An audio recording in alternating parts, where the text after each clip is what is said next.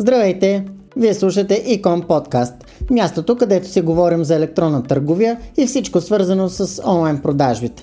Аз съм Любомир Стоянов и ще бъда ваш водещ. Подготвили сме различни интервюта и съвети за това как да продавате повече и да бъдете по-успешни търговци. Останете с програмата, която започва сега.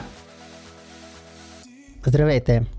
Този епизод на подкаста е посветен на един доклад на Think with Google и обобщава информация събрана от Централна и Източна Европа. Самият доклад е озаглавен бъдещето на видеогледанията и е публикуван преди няколко месеца. Изглежда никой в България не му обърна внимание, затова решихме да го разгледаме в този подкаст. Промените в нашето колективно поведение и култура през последната година се отрази в YouTube, където изключително много се развиват динамично всички условия, които са свързани с видеогледанията. Например, ускорената тенденция за бавно живеещо съдържание и зашеметяващия ръст на лансирането на нови продукти в виртуална среда. Платформата улавя духа на времето като никога друга. Екипът от анализатори на YouTube се задълбочава в съдържанието на платформата, за да разбере тенденциите, които биха могли да останат и извън пандемията. Проучени са гледаемостта, съдържанието и творческите тенденции, които се появиха по света през последната една година. Това, което се забелязва многократно, сочи едно нещо – нарастващата необходимост на видеото в живота на хората, предимно за усещане за връзка между самите тях. Ето и акцентите от проучването. Урок 1. Гледането на едно видео на живо и едновременно помага на хората да придобият чувство за общност. Тъй като страните по света влизаха в блокади, малките връзки, които караха хората да се чувстват част от общността, като разговорът на спирката на път за работа, на мача на детето или в планината, станаха много по-редки. Не е изненадващо, че хората се обърнаха към онлайн видеото, за да запълнят тази празнина. Гледането на видеоклипове заедно с други хора, независимо дали физически или във виртуалния свят, повишава непосредствеността, генерирайки по-силно усещане за връзка. Например, 95% от поляците са гледали видеосъдържание онлайн през последните 12 месеца. Не случайно една от новите функции на FaceTime в macOS Monterey е точно споделеното гледане на екрана от няколко участника в видеочата на FaceTime. Не е задължително видеоклиповете да са наживо, за да генерират усещане за сплотеност. Едновременно съдържание, където зрителите могат да следят, докато любимите им създатели извършват предварително записани дейности, създава подобно чувство на част от общност.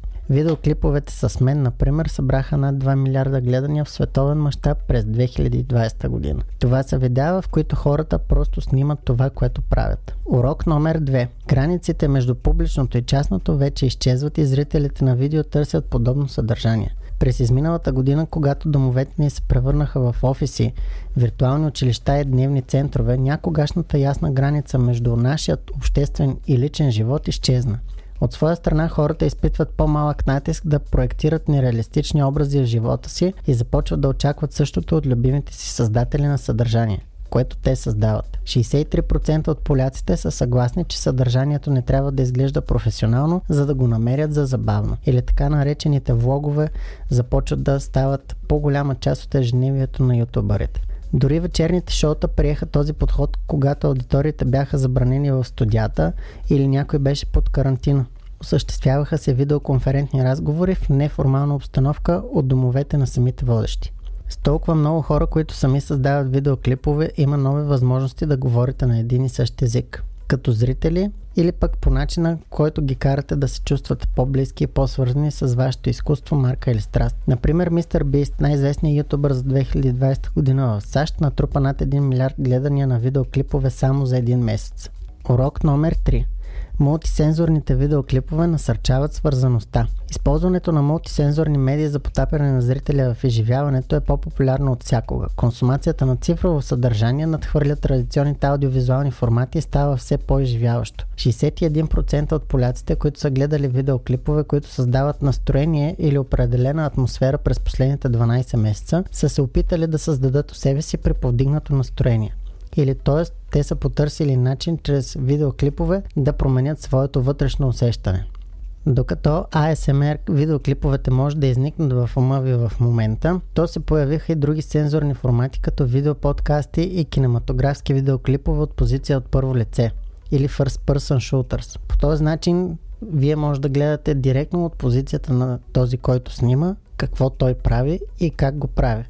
Стриминг платформите се радват на небивала популярност, а големите студия започват да излъчват в тях все повече и повече съдържание, сериали и блокбъстъри. Не е далече момента, когато ще се насладим и на видеостримингите с директни опции за купуване.